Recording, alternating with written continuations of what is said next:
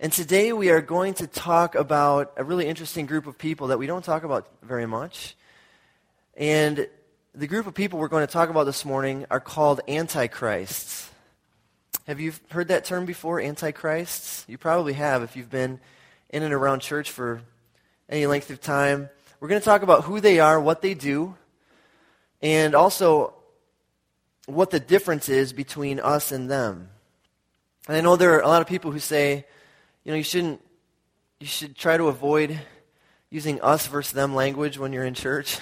But that's the language that we see in the passage we're going to look at this morning. And if you're not a Christian yet, you know, maybe you're a person who is, you're, you're kind of asking questions. You aren't sure whether a relationship with Jesus is something that you're ready for or something that you even want. And if, the, if that's you, I just want to say I'm, I'm really glad you're here today. And I, would invite you to listen in uh, because this is, a, this is a passage that is really addressed to Christians. And what this passage does is it, it kind of warns Christians to be careful about who we listen to. Because honestly, Christians, people who are followers of Jesus, we oftentimes struggle to know who, who we should listen to in this world. There's all kinds of voices vying for our attention. And it's hard for us to know sometimes who to listen to. I had a couple friends who went, went on a journey with me towards Jesus. That's how I would describe it. They, they went on a journey with me towards Jesus. And they sort of entered this journey with me at different times in my life. They both expressed love for Jesus. They both immersed themselves in the Bible. They were, they were able to teach and influence others. They both had a, a very strong influence in my life. They both encouraged me to follow Jesus with all my heart. They were both, they were both further along in the journey than I was when I met them. They were both gifted individuals. One of them preached at the church that I went to. And, and I grew in my friendship with both of these, both of these young men. And then something happened that I, that I couldn't have, I couldn't never have predicted. Both of these guys, and this was at different times, you know, but they both started listening to other voices. They both started listening to, to people who were questioning whether or not you can really know God. And so they started to question whether or not you can really know God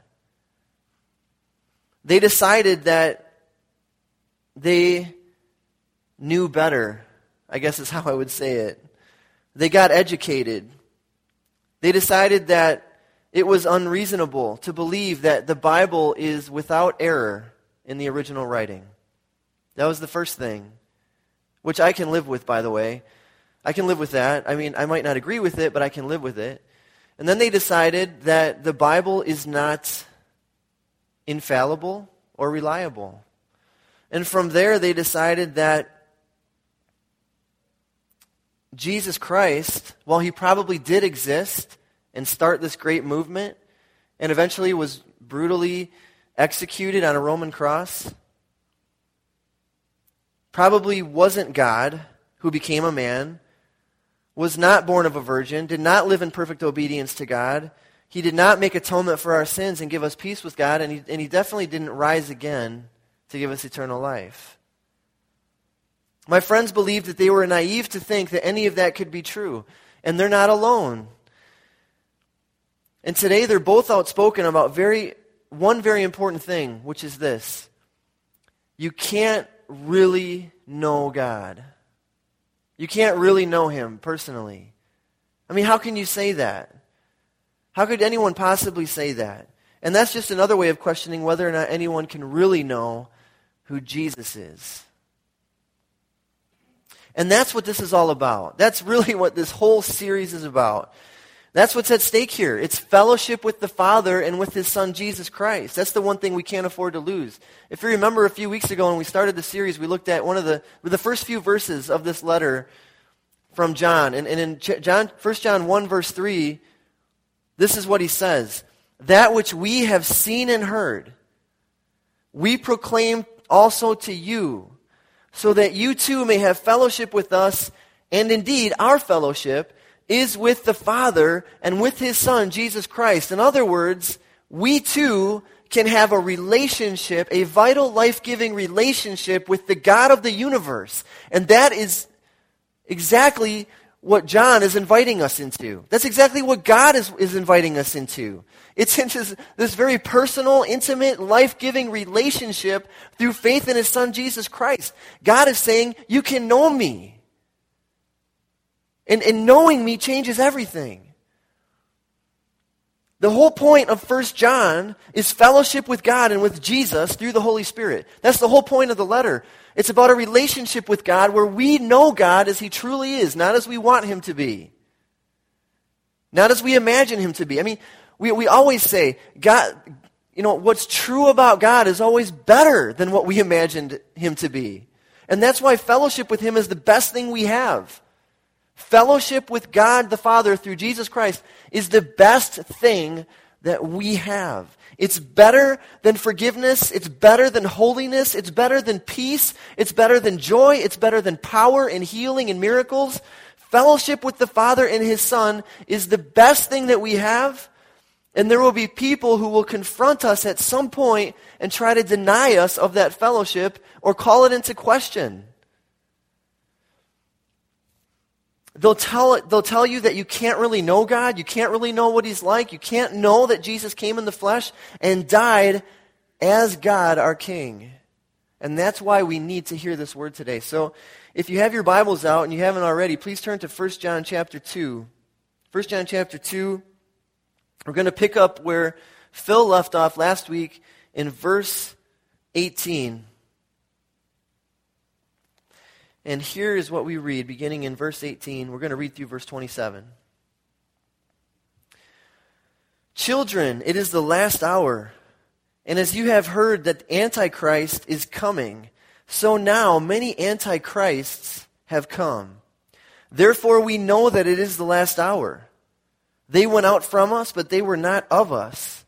For if they had been of us, they would have continued with us. But they went out that it might become plain that they all are not of us. But you have been anointed by the Holy One, and you all have knowledge. I write to you not because you do not know the truth, but because you know it, and because no lie is of the truth. Who is the liar but he who denies that Jesus is the Christ? This is the Antichrist, he who denies the Father and the Son. No one who denies the Son has the Father. Whoever confesses the Son has the Father also. Let what you heard from the beginning abide in you. If what you heard from the beginning abides in you, then you too will abide in the Son and in the Father. And this is the promise that he made to us eternal life.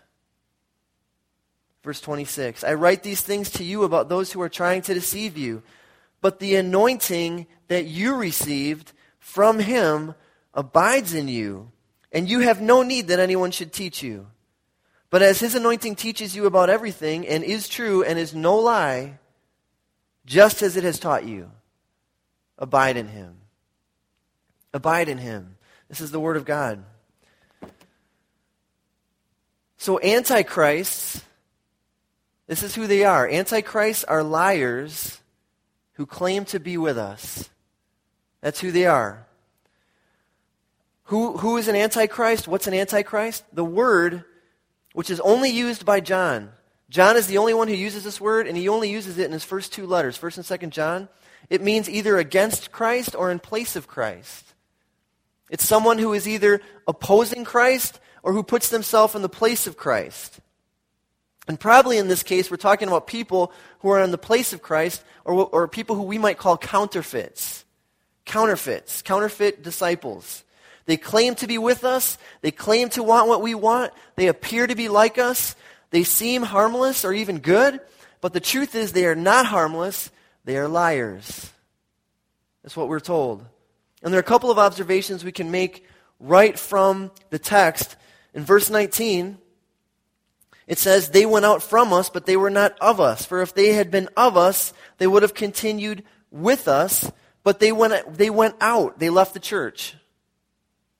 And they went out that it might, might become plain that they are not of us. In other words, True followers of Jesus stick with it to the end. They stick with the church. They stay, they stay with God's people. They're united to God's people in, in visibly, visibly, in fellowship, in worship, in community. And they stick with it to the end. That's, that's a sign of a true disciple of Jesus. In verse 22, we read another observation. Who is the liar but he who denies that Jesus is the Christ? This is the Antichrist, he who denies the Father and the Son. In other words, Antichrists are people who deny that God became a man. They deny that God became a man, and we'll talk about why that is in a little bit. And in verse 26, we read again, I write these things to you about those who are trying to deceive you. So Antichrist deceive. They deceive. They tell lies about God, but they don't come across as liars. They don't come across as liars. They come across as sincere, thoughtful people who simply want to grow in knowledge. Right? And that's why it's dangerous. That's why they're dangerous. The fact that they are liars is not obvious. It's not obvious. Rather than directly oppose Jesus, they oftentimes will reimagine him. They'll reimagine what Jesus is like or what God is like, or they'll redefine him in some way.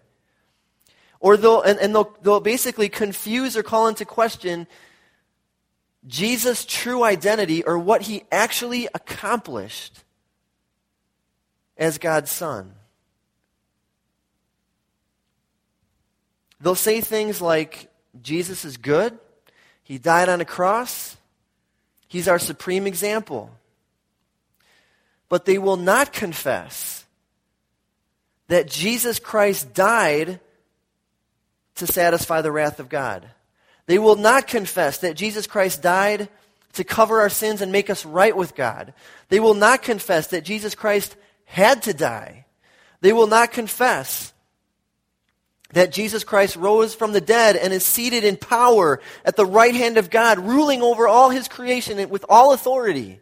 They will not confess that because that would mean they would have to bow before him as Lord and Savior and King of their life. And they don't want to do that.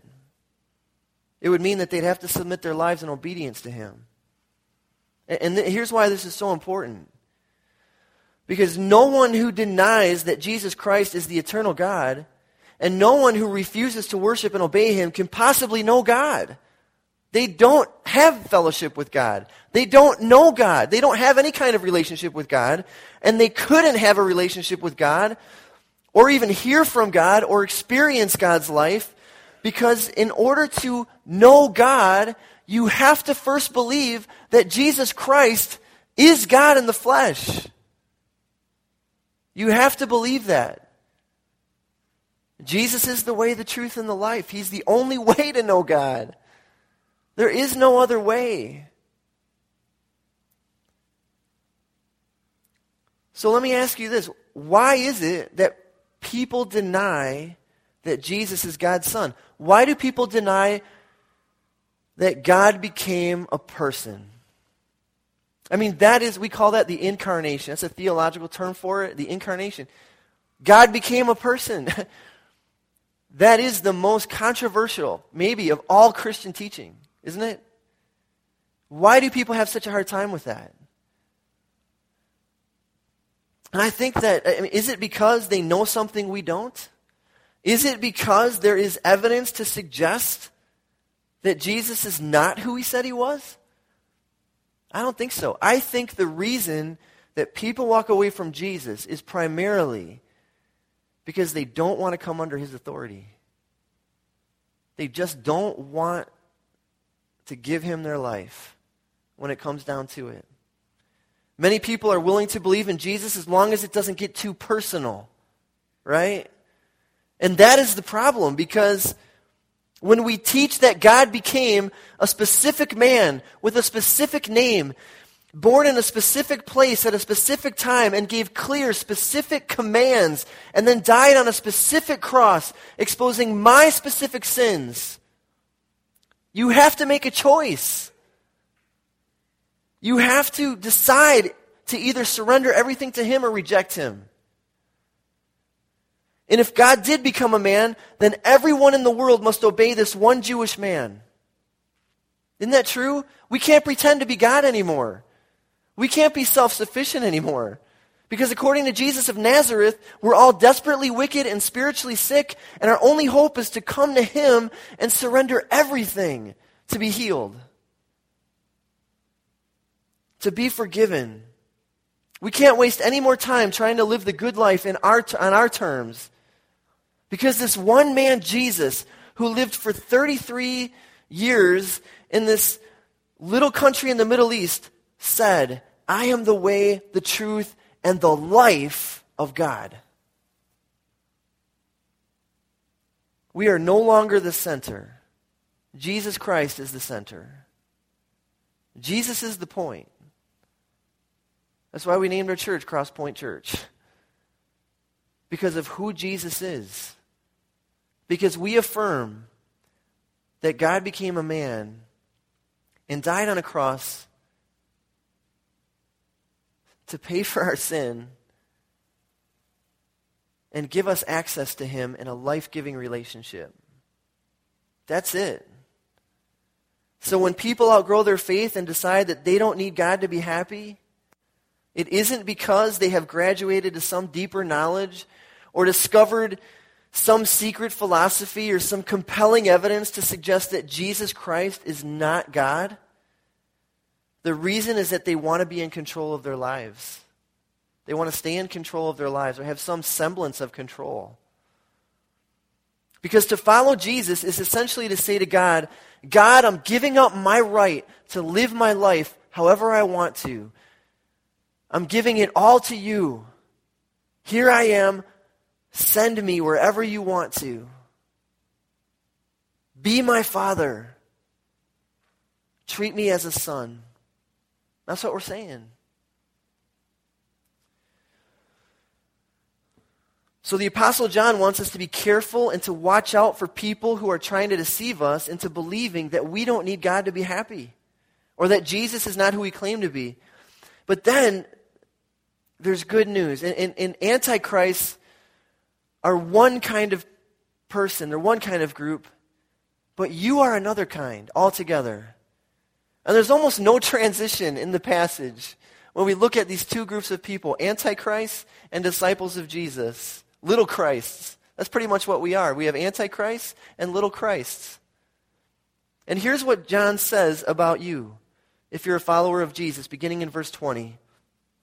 He says, But you, have been anointed by the Holy One, and you have all knowledge, and I write to you, not because you do not know the truth, but because you know it, and because no lie is of the truth.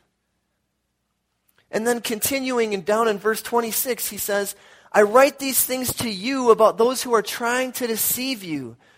But the anointing, there's that word again, the anointing that you received from him, that's from Jesus, abides in you and you have no need that anyone should teach you. But his anointing teaches you about everything and is true and is no lie. Just as it has taught you, abide in him. So, so the question is how do we know who is from God and who isn't? How do we know what voices to listen to? How do we know the difference between a truth and a lie? Well, the answer is that you and I are anointed.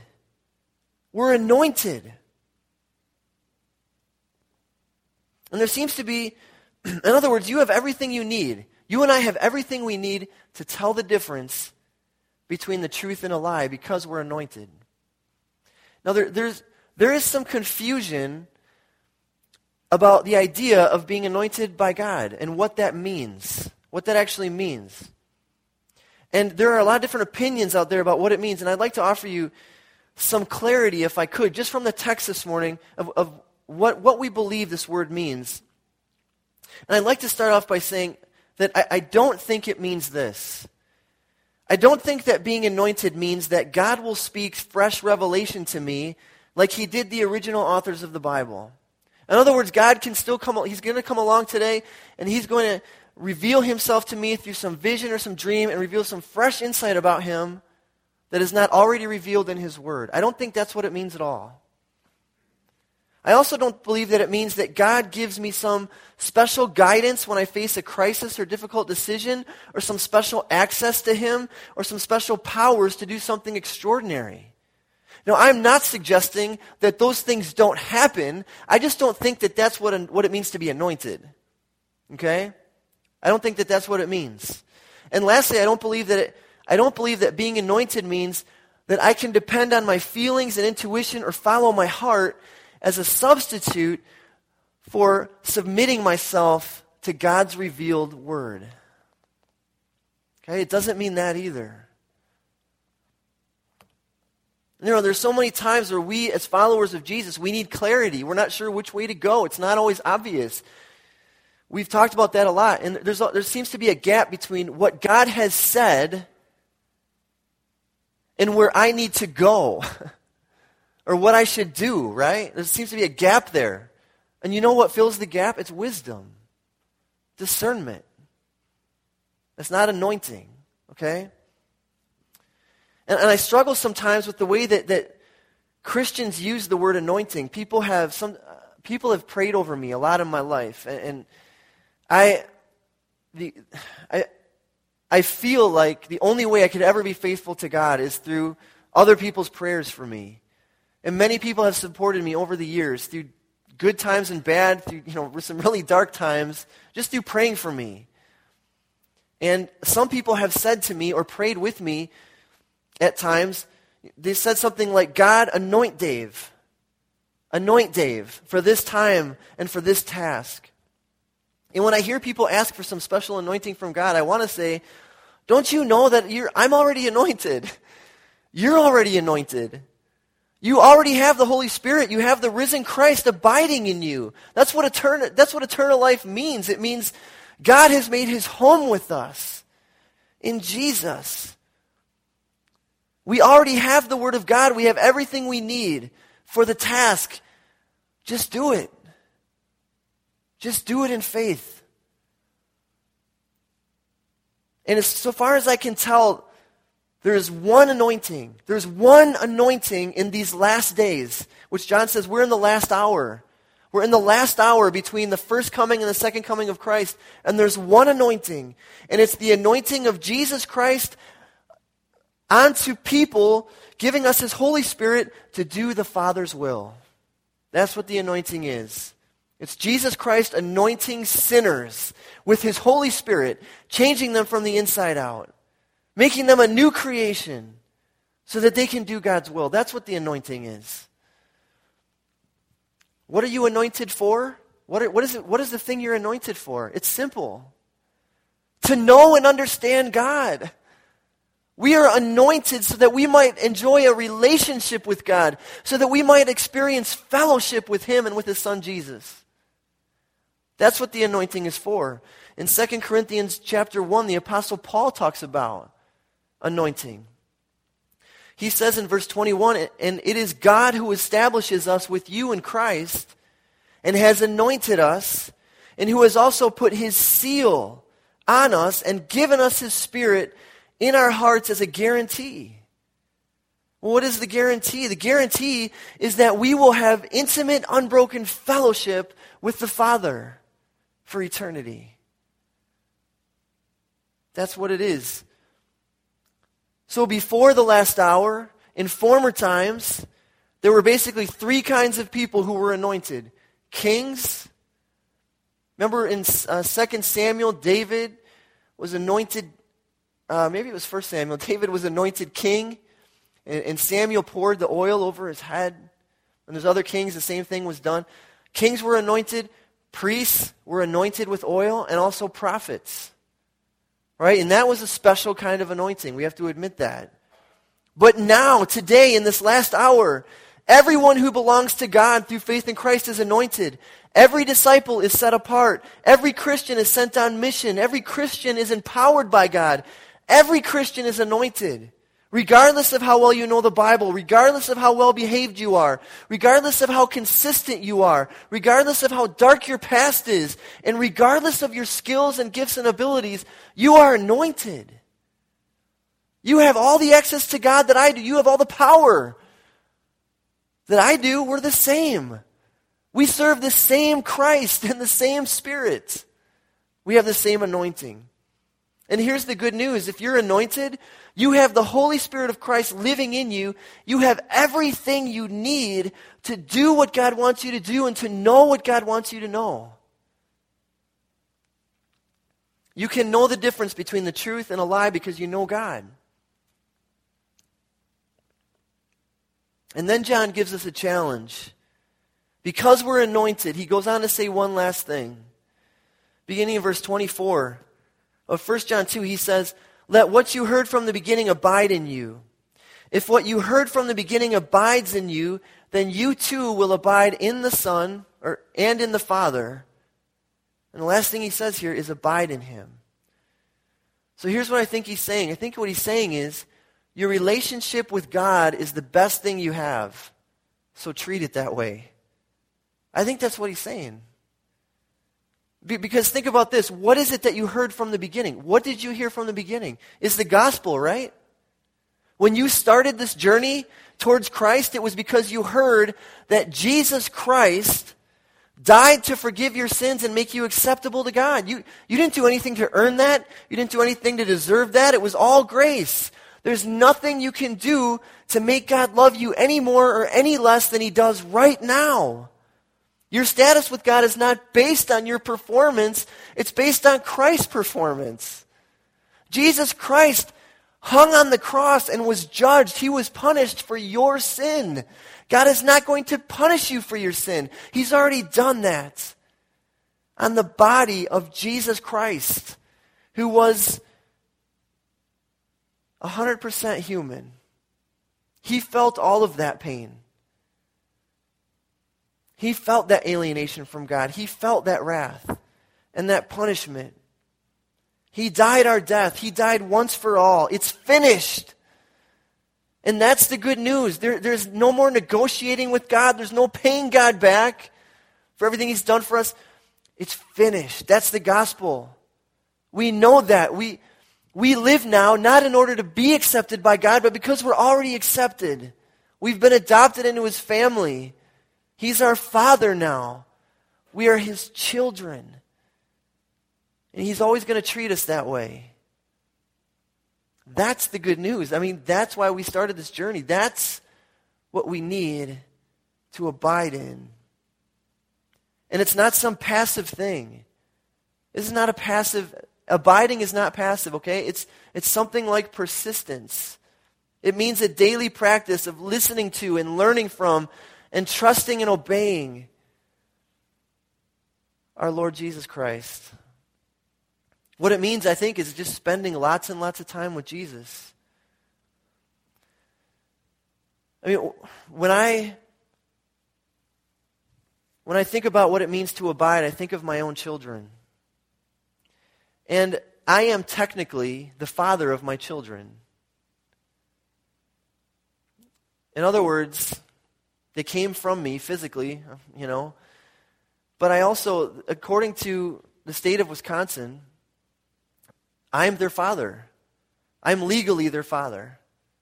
My name is on their birth certificate. They carry my last name, Bloom. All five of my kids do. So I am legally, I enjoy the status of being their father. But I want to tell you something that the legal status of being a dad is really not that important to me.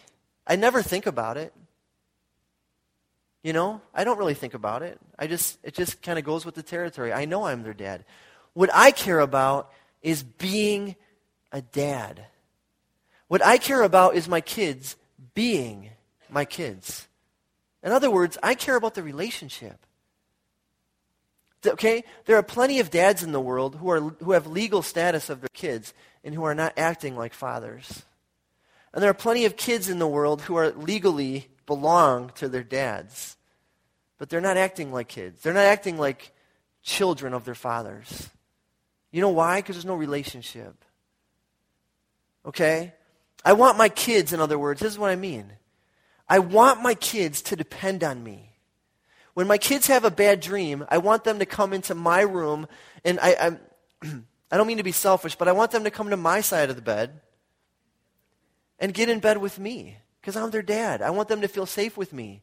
When my kids have to throw up in the middle of the night, this is hitting home for you now, isn't it? I want them to come into my room first. I, I kind of do. And then they get, I get out of bed and I know what's coming and I walk them into the bathroom and, or we stop before then and then I go get the vacuum cleaner. But I, you know what? I actually cherish that because I'm their dad. It's scary as a kid to throw up. Okay? You're, you, you, you wonder if you're going to die.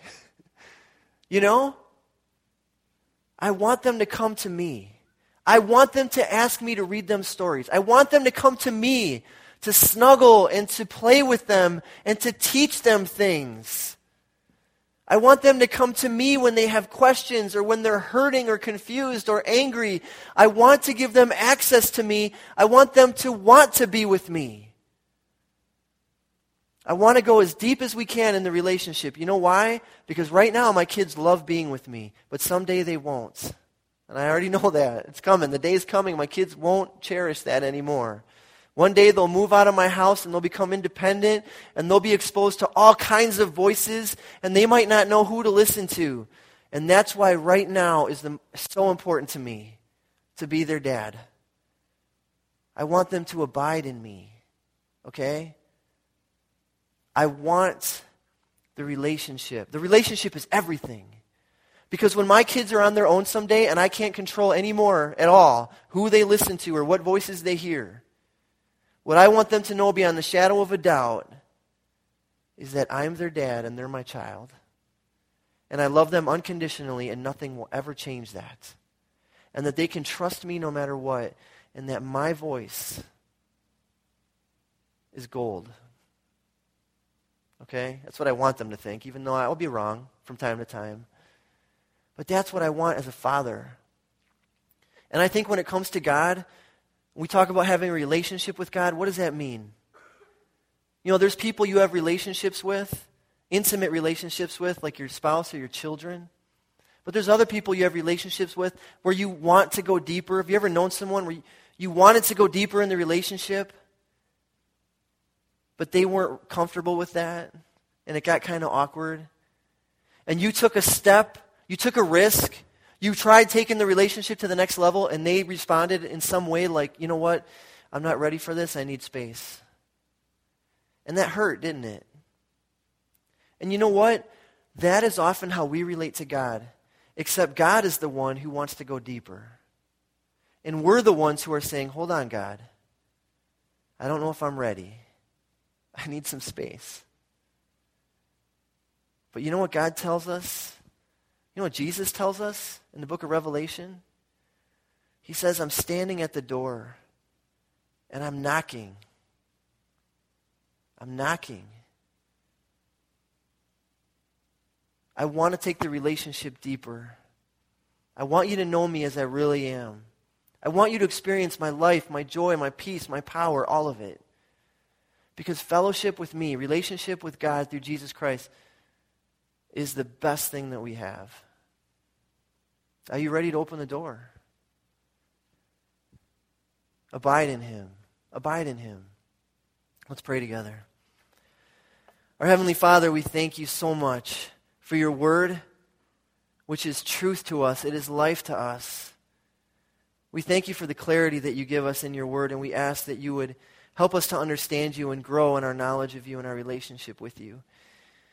We thank you, God, that you want to be known and that you've made yourself known to us. You've done everything necessary for us to know you as you truly are through your Son, Jesus, and to experience this life giving relationship. And we pray, Lord, that you would protect us from those people who would try to rob us of that or try to confuse your intentions towards us.